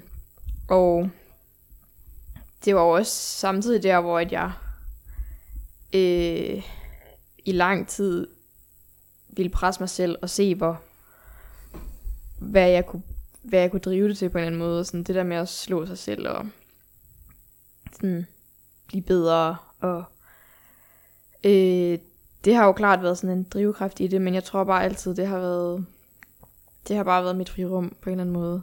Og selvom også lige nu, det er jo også sådan, at der er lidt accepteret, at jeg sådan ikke er et niveaumæssigt sted, hvor jeg har været, og det har jeg det sådan helt fint med.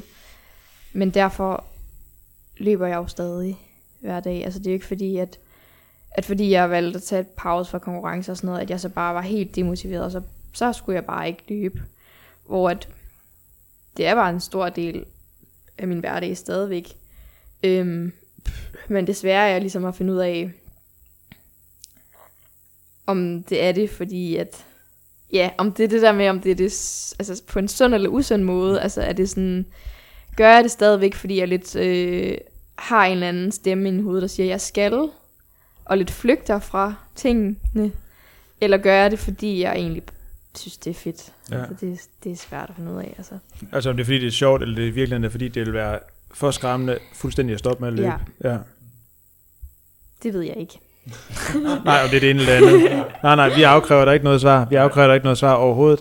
Jeg sidder og tænker det der med netop i forhold til sådan, og du siger det der med sådan at træne alene, at, at det er også en af de ting, som du sådan, jeg virkelig hører dig sige, at, at du også kunne være sådan lidt øh, nervøs for sådan at falde, falde ned i den igen, hvis du sådan gik, gik ind i løbet der med at skulle begynde at træne alene. Er det også sådan en erkendelse af, at det der med at, at træne alene, og vigtigheden af et træningsfællesskab også kan være det her med at have nogen og, og spejle sig i. Vi snakker om det her med før, sådan i forhold til, hvad der sådan kunne være normalt, i forhold til at træne meget, og den meget ekstreme normalt, som i virkeligheden måske sådan var ikke så normalt, mm. Mm. eller ikke så sundt. Altså det der med, at det kan være vigtigt også for dig at, at have nogen sådan, og, og kigge på og tænke, okay, de, altså, de gør sådan og sådan, jeg gør altså 200% mere. Altså det kan Mm. godt være, at, at der var et eller andet der, der, øh, der ikke helt stemmer overens.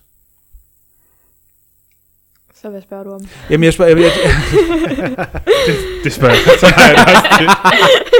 Ej, jeg sidder virkelig og tænker, om om det er derfor, det, altså den der vigtighed er at have et træningsmiljø, at det virkelig også, at, at, at, Nå, at det der ja. sådan giver vigtigheden for dig, er det, altså, at det er noget, ja. Erkendelsen af, Jeg tror netop også, det vil gøre sådan, at chancen for, at jeg vil falde tilbage i mit øh, eget lille selvkørende hamsterhjul, det er, ville være mindre, Ja. hvis jeg havde nogen at dele det med. Altså en Mm. ting er, at jeg vil, jeg er klart altid er gladere, når jeg Mm. løber med andre, end hvis jeg er ude alene. Øh, men noget andet er klart, at jeg tror, at det vil være nemmere for mig at bryde ud af de vaner, jeg nu Mm. har haft. Øhm, men jeg tror, det er også en ting, jeg synes har været svært generelt i løbemiljøet, at det vil også kræve, at jeg selv meget opsøgt folk, og opsøgt folk og lave aftaler med hver dag, eller sådan.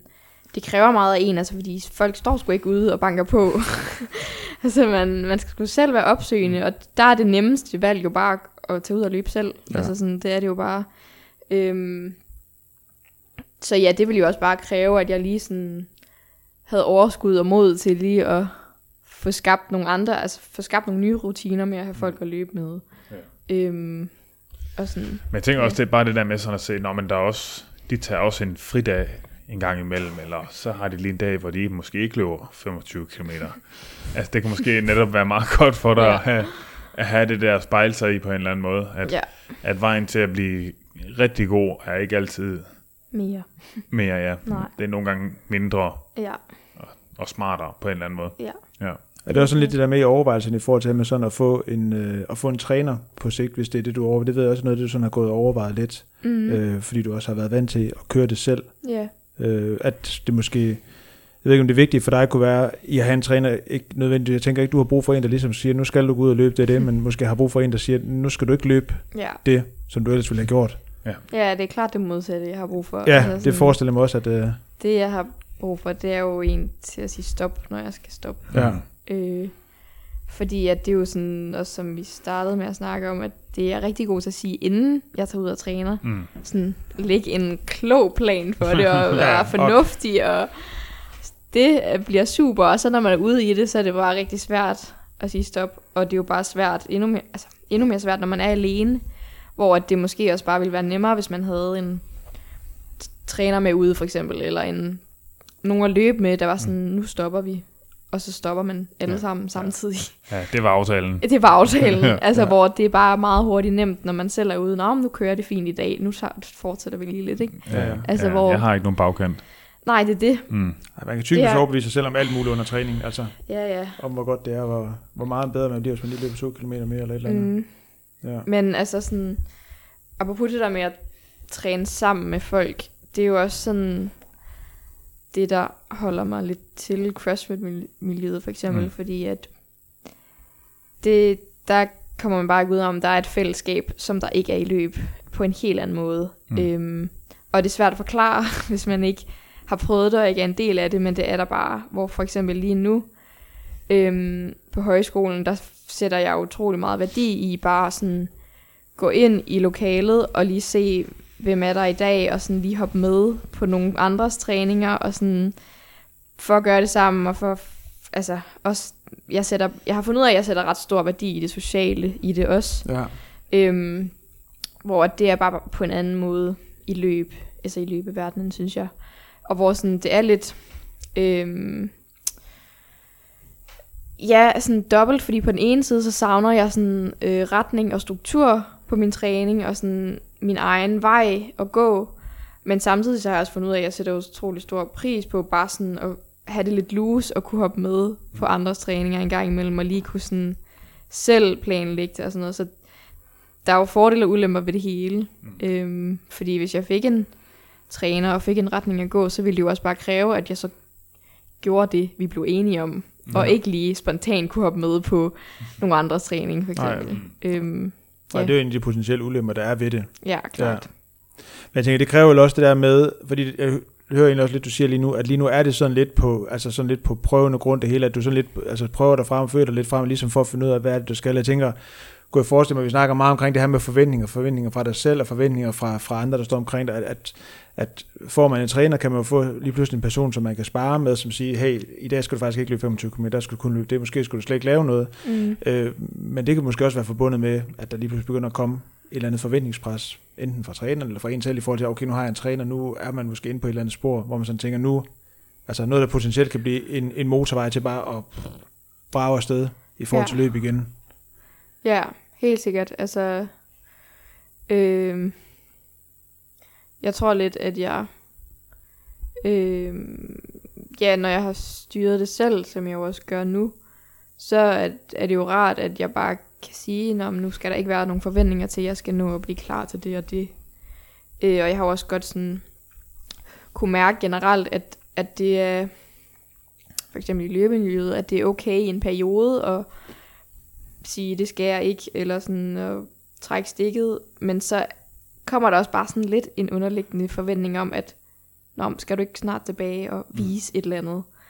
Hvor sådan, at jeg lidt har følt, at fordi jeg har vist så meget i de der år, så var det lidt okay i starten at sige, Nå, nu trækker jeg stikket, og sådan, der var en forståelse for det, hvor jeg lidt, sådan lidt føler, på et eller andet tidspunkt, så når man også bare til et punkt, hvor folk lidt sådan, skal du ikke tilbage, mm. og også sådan fra sponsorer og sådan noget, altså, mm. hvad, hvad skal du, altså skal du ikke snart? Og det er jo også sådan lidt et pres, jeg både giver mig selv, men jeg også lidt føler, der kommer fra andre, øh, hvor jeg også, tror også, som du siger, sådan, hvis jeg fik en træner, så tror jeg også sådan, altså sådan et øh, meget normalt spørgsmål fra en træner vil jo være, hvad er din mål? ja. Når man ikke ved, ja. hvad det er, ja, så er det sgu lidt svært, altså. Øh, ja. ja. Så der er jo mange ting i det. Ja, så det næste for dig, det er jo, at du endelig bestemmer dig for, at det skal være tri. ja. ja. ja. Det er jo, altså, og så skal du ud og købe dig en dyrecykel. Ja. ja.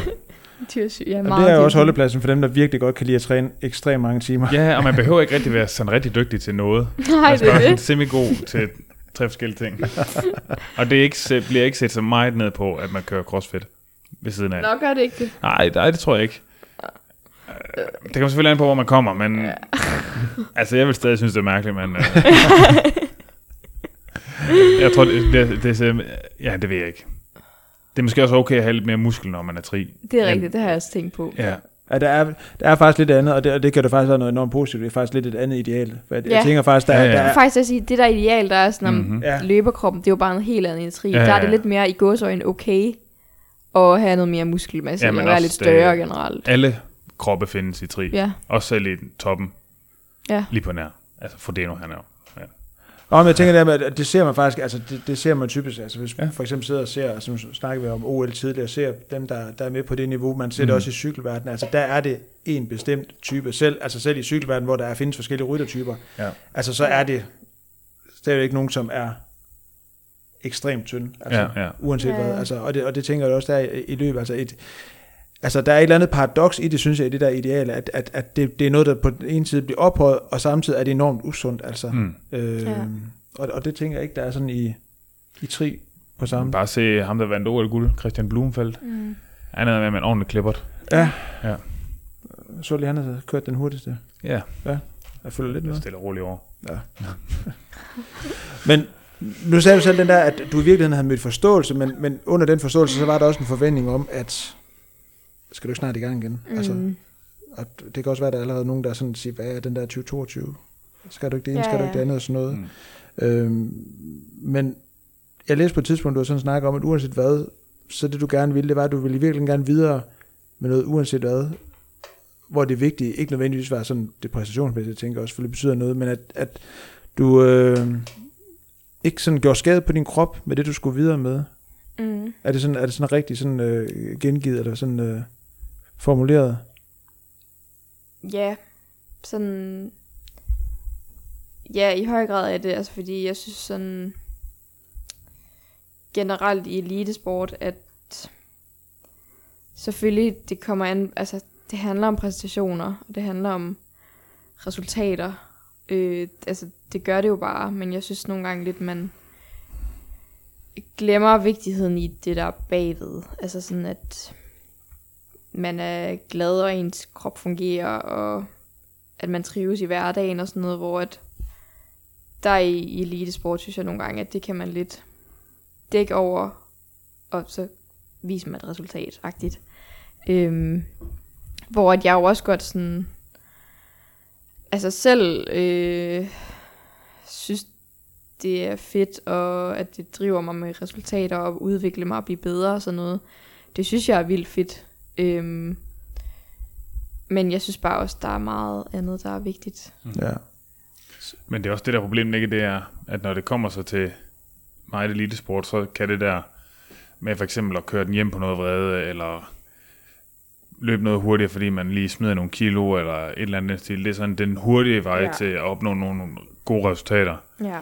Jeg forstår også, Men, men det bliver sådan, det er sådan stakkel frist. Mm, Altså, men altså, det der, hvis man vil være god, sådan rigtig god, så skal man gøre det i rigtig mange år. mm, Og så bliver man nødt til at have nogle andre parametre med også. Altså, så skal der være noget, noget glæde i det, der skal være Ja. noget sjov, der skal være noget fællesskab, der skal være mm. noget af alt det der, der gør det sjovt at være menneske, ellers så kan man, Ja, jo ikke, ja. så kan man jo ikke blive ved i 10 år, som Nej. man i hvert fald skal for, at man kommer op på Nej, der, hvor man... ja. Ja.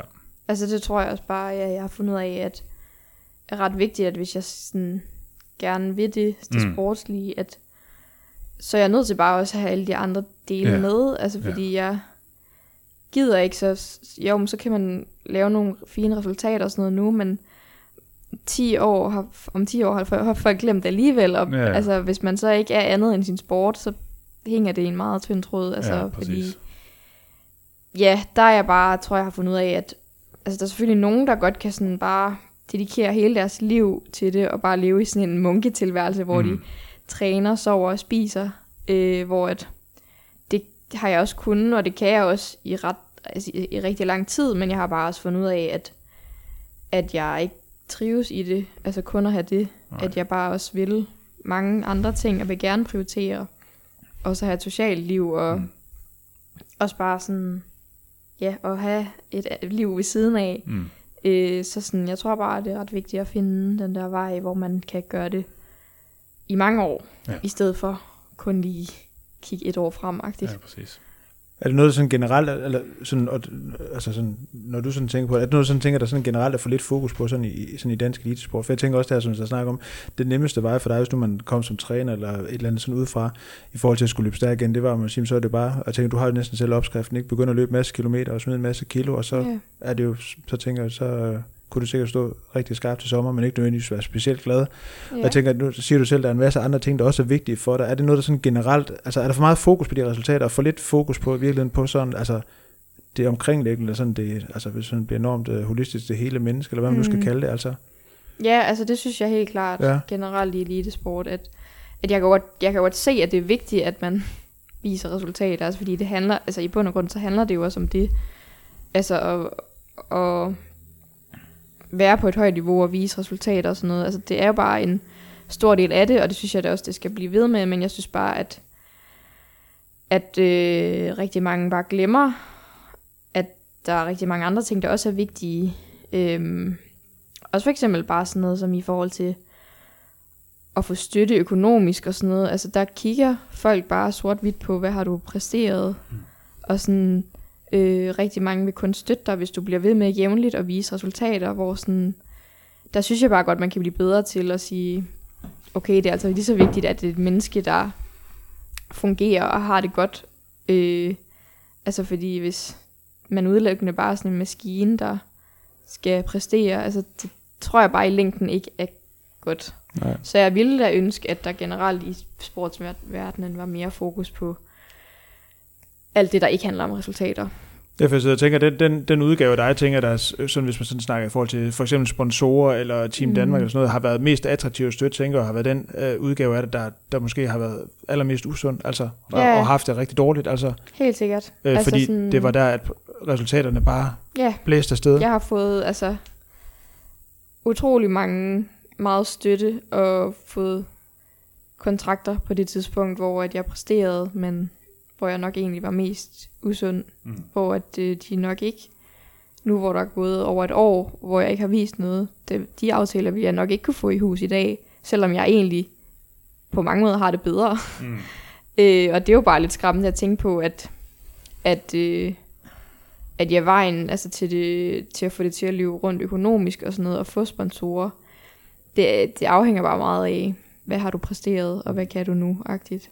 Ja. Øhm, ja, Og jeg tænker også, og det er fordi, vi til åbne op, for det tænker jeg er en helt anden snak, Ja. men er virkelig måske også er de, sådan, de grundlæggende problemer i forhold til det her, blandt andet det her ideal, at man også igennem de her sponsorater og sådan noget, også kan være med til ligesom at ophøje øh, nogle bestemte øh, individer på et bestemt tidspunkt i deres liv til, til noget, der sådan er, er efterstræbelsesværdigt, på trods af, at der faktisk er noget bagvedliggende, som, som faktisk ikke er specielt sundt. Altså, og jeg tænker, noget af det, der blandt andet er kommet sådan mere fokus på, er for eksempel også, som vi har været inde på, det her med sådan relativ energimangel i sport, og især også øh, sådan, øh, sådan sundhed blandt sådan kvindelige idrætsudøvere og sådan noget. Altså, men også, at, at jeg virkelig også hører, at du siger, at det er noget, der, der burde være meget mere fokus på. Altså, ja, ja, altså fordi jeg synes det også, sådan udefra set, så kan det godt måske se ud som om, at der er kommet mere fokus på, ja, det der med at have det godt og være sund i godsøjen, også, også sådan, at det ikke skal være for enhver pris, at man klarer det godt sportsligt og sådan noget, men jeg tror bare, altså når det så kommer til stykket alligevel, så i forhold til sådan noget med støtte, så er det bare stadig altså resultater, mm. det kommer an på, altså sådan, ja, så jeg tror, en ting er, hvad man lidt ser udefra, men noget andet er, hvordan det i virkeligheden er ja. at stå i det. Det er også en svær model, ikke? Altså, det er en svær model, at skal bygge altså, på en eller anden måde. Ja, Det skal, altså, i princippet, så handler det om at få nogle medaljer hjem. ja præcis. Men man bliver nødt til, på en eller anden måde, altså det, det sjove i det er jo, at hvis man nu var lidt mere holistisk i sin tankegang, altså så ville man måske få flere medaljer på den lange bane, Ja, men bare måske ikke nødvendigvis på den korte bane. ja, Ja, for jeg tænker, det paradoxale i i virkeligheden, at, at, at på det tidspunkt, øh, altså hvor du præsterede allerbedst, og hvor folk havde en masse forventninger til, hvad du skulle vise det, så i virkeligheden den måde, som du trænede på og levede på der, ikke var specielt sådan langtidsholdbar. Altså, og det Mm. tænker jeg også, at det du egentlig har fortalt om, at, at det er også det, den erfaring, du har nu, ja. at du kunne holde til at træne rigtig hårdt på det tidspunkt, men Mm. at hvis vi sådan snakker, du er trods alt stadig kun 20 år, ja. og hvis du sådan tænker en karriere, der skulle vare altså 10 år, og meget gerne længere, Mm. at der ville det ikke være, der ville det ikke være realistisk, altså, Nej. øh, fordi du ikke kunne holde Og til altså, det. det, det kiggede man jo bare ikke på på det tidspunkt, mm. dem der valgte at støtte mig. Altså, de var sgu ligeglade med, hvordan jeg havde det egentlig. Mm. Mm. Altså, det var jo bare, Kunne løbe hurtigt. ja, kunne jeg løbe hurtigt? Ja. Ja. Og sådan, Men øh, det kan være, det er der, vi lukker den. Jamen det tænker jeg faktisk. Ja. Ja. Men, men du sådan sidder og tænker, der er et eller andet, der, der er mega vigtigt lige at, at, at få frem. Det tror jeg ikke umiddelbart. Nej. Jeg synes, jeg har sagt mange kloge ting. Ja, det har du. Det har du. Tag på, tag på højskole. Jamen, øh, så synes jeg, vi... Øh, skal Lukker du den ned? Det kan jeg godt gøre. Jamen, øh, først og fremmest tak til dig, Laura, fordi du havde lyst til at være med igen. Du er, faktisk den, øh, du er faktisk den første gæst, der har været inviteret tilbage hertil. Og det må være det største Ja. resultat, du nogensinde har opnået. Ja, det er fandme... Så, så jeg tænker, at dem, er der lytter her, hvis der sidder nogle sponsorer derude, så, så er det altså en ting, der virkelig... Øh, der, der må være noget. Ja. Så øh, nej, tak fordi du havde lyst til at komme og fortælle om det her. tak. Øh, jeg tænker, det er, eller vi synes i hvert fald, det var en det var var mega vigtig historie, som det var fedt, du havde lyst til at dele. Jeg tænker, det er- Mm. er noget, der i hvert fald, som vi også tænker, der er vigtigt at, at sætte fokus på. Word. Yes, så tak for det. Selv tak. Og øh, så kan det være, at vi skal ud og løbe en tur på et tidspunkt. Det kan Når være. de engang får Når rødt fortov. ja, når det ikke er en skøjtebane længere, mand. Ja. Øh, og tak til jer, der lyttede med. Det er fedt, at I stadigvæk har lyst til at lytte med. Øhm, husk at anmelde os, når nu I er færdige med at lytte her, og skal ind og vælge en ny podcast, eller hvad I nu skal, så gå lige ind og giv os en anmeldelse derinde, eller i hvert fald lige give nogle stjerner derinde, fordi det Ja. gør, at øh, det bliver lidt nemmere for andre, der måske også synes, det kunne være fedt at høre Lauras historie, eller nogle af de andre podcasts, og komme ind og finde os. Ja. Øh, så sætter man sådan tid og tænker, "Ah, kan det ikke være lige meget? Nej, det kan det faktisk ikke. Det er faktisk skide godt. Og så er der også noget med noget tier. Ja, Find os på tier. Yes, tier.dk, der kan man også gå ind og finde os nu. Hvis man er i tvivl om, hvad det er, så ligger der en uh, video ind på vores Instagram. Forklar det hele. Ja, Og Facebook lægger han vel også på. jeg vil sige, hvis, I, den hvis I ser videoen og stadigvæk ikke forstår det, så kommer I ikke til det. Nej, altså jeg kan selvfølgelig prøve at se videoen igen og se, om det gør det, men det tænker jeg ikke, det kommer til at gøre. Nej. Så, øh, så det vil vi ikke sige så meget mere om nu, end vi bare vil henvise til, at øh, der kan man gå ind og finde opslaget. Så øh, tak for det, og øh, Mhm. skal vi sige, det var det, ordene for i dag?